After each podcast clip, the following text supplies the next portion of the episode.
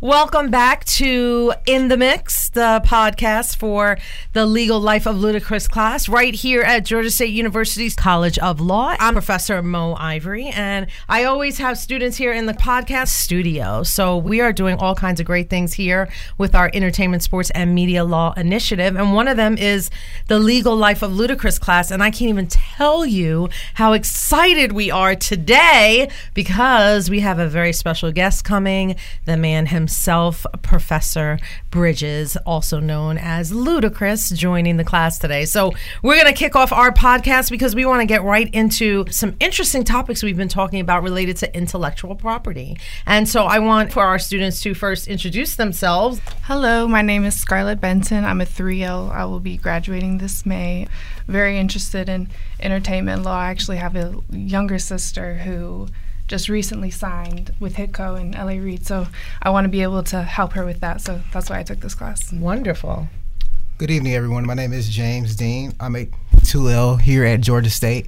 I'm really interested in entertainment litigation. I'm a former D-list rapper. You probably never heard any of my songs. They're all bad. but what was the name of one of your songs? let's not even go there. Let's not even go there. Okay. On another podcast, we're bringing in all of the artists and wannabe artists and musicians we have in our class, and you're definitely going to tell us about that when we do that okay, one. Okay, we'll talk about that later. All right. Uh, hi everyone, my name is Nikhil Radhakrishnan. I'm a 3L and I'll be graduating this May of 2020. I'm primarily interested in patent law, but I'm also interested in like copyrights and trademarks. And you know, taking this class has helped me develop a deeper understanding of them from a practical manner. Hello, my name is Ali. I'm a 3L. This is actually my last semester, so I'm in my last few weeks of law school. All right pretty exciting. Myself, I'm not that interested in entertainment law. I just thought it would be a really different class than the classes that I usually take, so I wanted to change it up a little bit. All right, and has it been different? It has been very different. All right, in a good way, met your expectations. It has been. It's been a lot less depressing than most of the classes I take. well, we certainly don't want entertainment law to be depressing, so yeah. that's a good thing. Hi, I'm Sean Murphy. I'm a 3L and a really big fan of Ludacris, so really excited to get to meet him later. I'm not sure I have much of an interest in actually practicing entertainment law, but this class has been a really good experience. Hi, I'm Elizabeth Kennedy. I am a 2L, and so this is my first entertainment law class, and I took it because it seemed like a great first choice with Ludacris, and then mostly interested in copyrights and trademarks. Wonderful. Well, that's good because in order to really understand entertainment law, you have to have a basic understanding of copyrights and trademarks, and to the extent understanding that patents are sort of a whole different field, more into inventions and processes and things like that. So, in order to know what your specialty is, you have to know what your specialty isn't. We had two guests that represent Ludacris uh, in the area of IP law come into our classroom. The first was attorney Anuj Desai, who took over Ludacris's portfolio of IP work from his first intellectual property attorney, who was Ayuma Regi. And so she came and gave us a basic understanding of copyrights and trademarks. And so when she was explaining copyrights being not an idea, but a tangible expression of that idea, and then a trademark, you know, representing a mark or a name name or a service that's being provided. Were those new concepts to you? Did you see the link that this could be so important in a practice? Did it spark any, oh, I don't like this area of the law at all kind of feelings? What was that first explanation that either Ayuma or Anuj gave to your senses of IP law? So for me, I originally knew that I wanted to do transactional law, but I knew that a lot of work in the entertainment industry in regards to being a lawyer like has to do with transactional law, but I wasn't exactly sure what that entailed. So when they came and talked about patent and copyrights and trademarks, I've actually previously taken a class on that. So having it in this class with these entertainment lawyers more put it into perspective for me in terms of like the kinds of things I think I would want to be doing. Sure, because transactional work, you know, negotiating entertainment contracts every day wouldn't make you an IP expert right? If we think about that wheel that Janai, Ludacris's business manager, brought in very early on, where she sort of showed us who the team was, you know, there was something very different from being his everyday transactional lawyer to being his IP lawyer. And so, what did you think about those nuances in the law that there's an artist and he has sort of like this whole team, or she has this whole team of lawyers? Could you see yourself somewhere on that wheel? The plain answer is yes. It's definitely a lot more difficult and a lot more tasks than I think the average person would assume. But when you think about people dealing in these multi-million dollar industries, it's not too hard to justify them meeting different lawyers and different experts in all these different areas to make sure that everything is ran properly one thing Anuj talked about was about like what makes an entertainer a great client. And some of the things he said was that they're not always great clients, that a lot of times they don't want to learn what they need to learn. And of course, I think every single person that came in to talk about Ludacris talked about how atypical he is and that he is not your typical client. What did you get from their discussion about representing entertainers and how difficult that can be? With respect to Ludacris, like everyone said, he's just completely different. He's just a lot more grateful to the people that work with him because I remember when uh, you know there was the uh, trademark case against him and Anuj was working constantly on it and I think Ludacris was in a shoot somewhere abroad and you know Ludacris always made the time to talk to Anuj you know, regarding the strategies and the tactics and you know w- what was happening in the case. So having someone, a client like Ludacris, who makes the effort and commitment to provide the time out of his day to his attorneys is something very remarkable. Whereas you know I've heard from other managers where you know uh, some of their clients refuse to go to a concert unless they their demands were met, and so. Uh, Ludacris is just a lot more humble and grateful when you look at it from that perspective. He talked about the necessity for clients to understand financial diligence and to be financially aware of, I guess, payment structures. It's always surprising to me that a lawyer would have to hunt down their client to pay, but that's a huge part of practicing law. What are your thoughts about, you know, when you think about maybe going into your own practice or if not in your own practice, but working at a firm and having to bring clients in yourself and then, you know, having to hunt them down for the money? Would that sort of steer you away from wanting? Wanting to develop your own work or even work perhaps in an industry like entertainment? For me, definitely. like whenever they were talking about the kind of financial diligence thing, it just stressed me out because I know that I have to get better at that myself. Yeah. So I'm going into criminal law. I'm not handling anybody's money. So criminal law, the client calls you up and they're in jail. Yeah. Yeah. And then, you know, you've got to tell them that they need somebody to come get them out. Mm-hmm. And, you know, there's a certain level of finances that are involved in being able to procure your services, number one, and then to be able to do whatever it takes in order to keep that client either out of jail or on the road towards not being sentenced to some jail time. So mm-hmm. it's really something all lawyers have to deal with. I, I know, but I just like, for me, like having to deal with other people's money so directly and have such a big impact on it.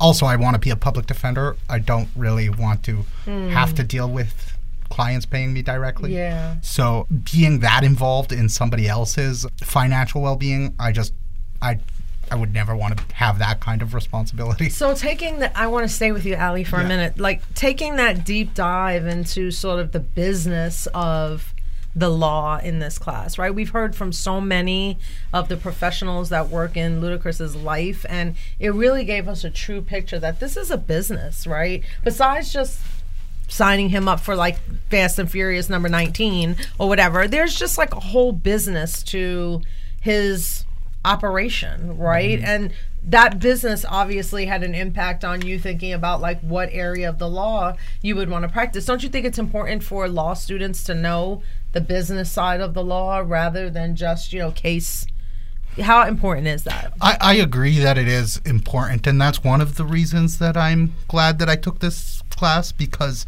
I've never had a single class where I had to think about finances and transactions in that kind of way. So I agree with you. It is important and it is an area that I'm working on. Yeah.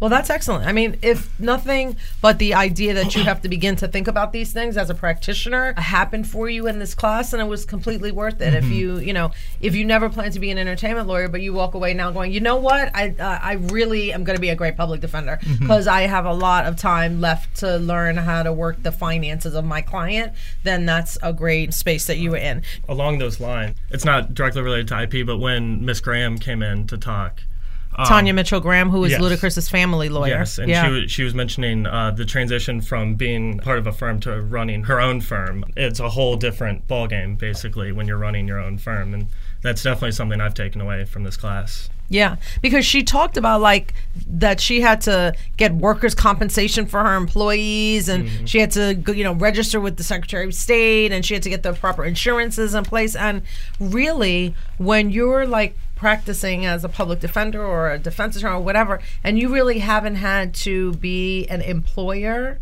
where would you learn those things?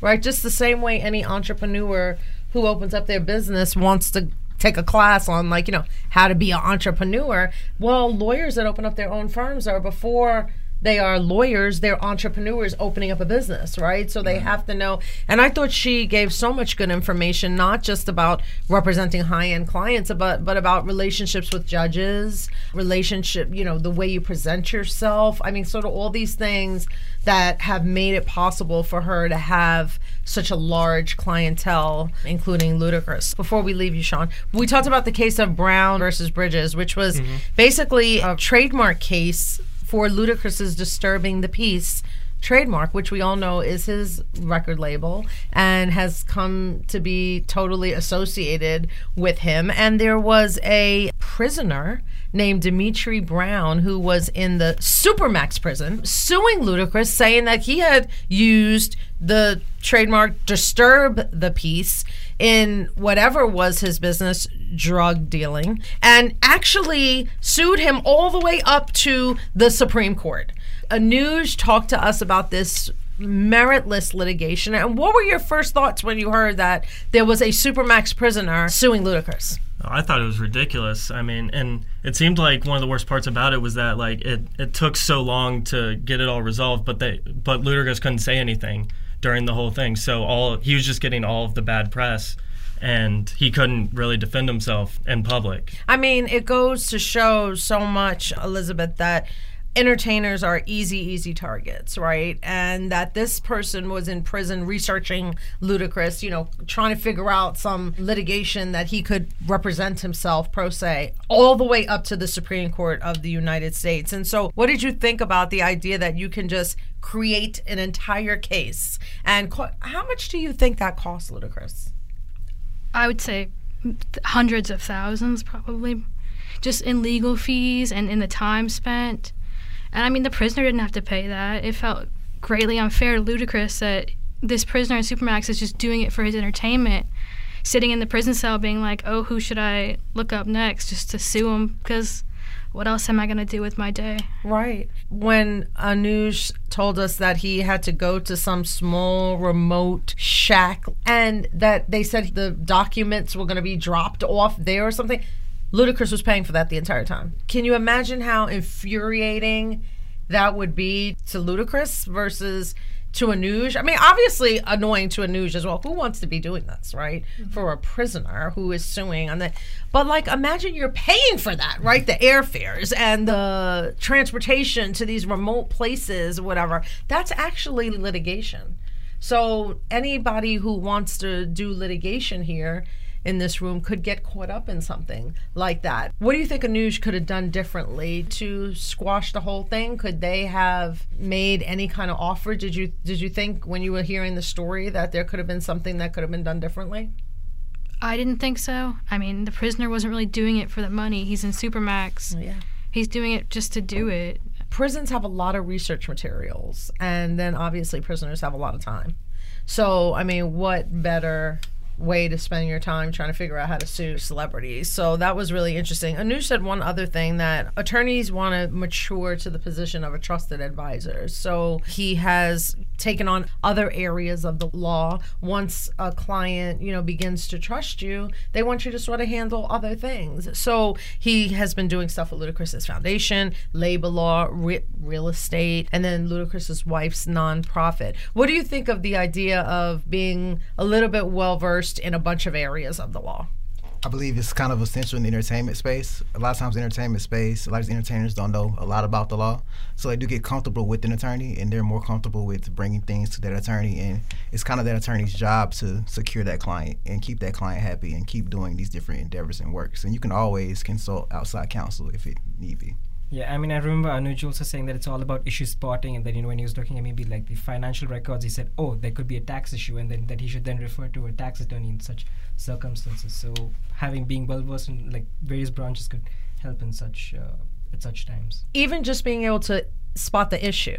Right. Right. So we've gone through a bunch of different agreements this semester. It's not being able to know those agreements like the back of your hand or anything like that. It's being able to say, oh, that's a description of services paragraph that I need to look into further to find out whether my client really can deliver those services or if this compensation paragraph is correct as to what my client should be getting compensated for because you can then always go speak to the agent to go speak to the film studio or to the manager, to go speak to the record label, or whoever is the person that is in charge of sort of delving a little bit deeper. But when you can spot the issues in a contract, you're at the first step that gets your client to the place that they need to be. So tell me, we're going to just talk about as we go around the table and end the podcast for today. What is your favorite thing about this class, what you've learned, and what you're planning to do after you graduate or on the path to thinking you might do? I really love the guest speakers. You know, that was something different for me being a 2L. This is my first class where I'm getting to hear about like real life different options. I mean, even the agent talked about how some agents do have JDs and they choose to go into the agent sphere instead of being a lawyer later. Yes. And that's very true. And that was Dana Sims, who works at ICM, which is Ludacris's agent, who joined us last week. And we have coming up also Daryl Miller, who is another attorney who represents Ludacris in all his TV and film work. And he has a very interesting story to tell about being with Ludacris for such a long time. That's another thing. I mean, obviously, Ludacris is a great client because everybody's been with him for like 10 plus years or 15 plus years, or even from the very beginning, which is his managers and his business manager with him from the very beginning. So I guess I'll also have to say the guest speakers, mainly because they through through a lot of their stories and just what they were telling us, they gave us a lot of like real world lessons that we you won't necessarily learn in a regular old law school class. So that was that was very very awesome too. And they we'd have them pretty much every week, so every week there's something to look forward to. Um, I feel like this is a bad answer because it's the same answer as the last two people. But I also enjoy the guest speakers each week. But I enjoy them just because all of them are very accomplished and they're all very competent. So every week it kind of feels like you're coming in, into a seminar to get inspired by these people. Oh, that's wonderful. And I, I've I've taken that from the class really. Oh, that's wonderful. That's what I've always wanted the guest speakers to do. It doesn't matter how long you have been a lawyer 25 plus years and every single time a lawyer comes in, I learn something new. And I go like, "Oh, wow, that's pretty interesting." And then I think like, "I have a lot to learn." And I think I think start thinking, you know, there's never going to be a time in your law life as you grow that you're not going to hear something new and think, wow, that's really interesting. And I want to look into that further. So it does the same thing for me. And it makes me know that each time a speaker comes in, they're offering something new to our class that allows you to learn not only what I'm trying to teach substantively, but what they have to teach substantively, which is great. For me, it's mostly been like learning how things actually work. Or for instance, from you know knowing you know how the radio talent agreement is, you know what are the limits to it, and you know how sometimes things can be pre-recorded and the different voice fluctuations, how to uh, you know gauge in your listener. These are all things that I didn't really know about before. That you know so much strategy and thinking gets involved in it, and I think for, to everyone the entertainment industry just looks very glamorous, which it definitely is, but people don't really see how much hard work and effort gets put into it. And so, knowing uh, what it's like to be on the other side was uh, very informative. Yes. Uh, I hate to do this, but it would probably be the same as three other people who've also went. Yeah. and it would be the guest speakers, mostly because in Atlanta, entertainment law is still emerging. It's nowhere near the pace of New York, LA, where you have this popularity of many different firms who practice it. So entertainment law is still pretty small in Atlanta. So it's really good just to hear from different people who actually practice in the industry. It's not that easy to network as it is in other industries compared to, let's say, like labor law or even corporate law in Atlanta because the market is still growing. So just that alone, be able to hear from these people, hear their stories, and see what it really takes to make it into the industry has been very helpful. Wonderful. And for me, it is again the guest speakers. Um, but in my opinion, having you bringing in people from all different aspects of Ludacris's business and the different things he does within the entertainment industry was like very key. I mean, being able to hear like what all these different types of people do and Thank you. I call it reimagining law school because I think something that I always felt when I was a law student was that I graduated and I did not know how to practice law. Like I didn't even know what people did when they practiced law. I I kept thinking like am I going to be writing in blue books like the whole time? I mean, I had nobody as a lawyer in my family, and I didn't know lawyers, and so I think to, there was no social media. oh my god! and so I didn't really have a place to go to say, oh, let me look up who Anuj Desai is. You know what I mean? I just didn't have that, and so when I got to practicing law, I was a little bit lost. Like I just didn't know what people were doing every day when they have their heads buried in the and so it, I hope that this will just give you a leg up when you get ready to go out and do whatever you're going to do to just know how lawyers talk to each other and you know what lawyers do when they're transactional lawyers versus litigators. And if that gives you just an extra step from somebody who hasn't had a class filled with speakers and and form agreements I hope you'll look at these agreements if you ever have an indemnification clause and you don't understand it at all. And you'll see that indemnification clauses are the same everywhere,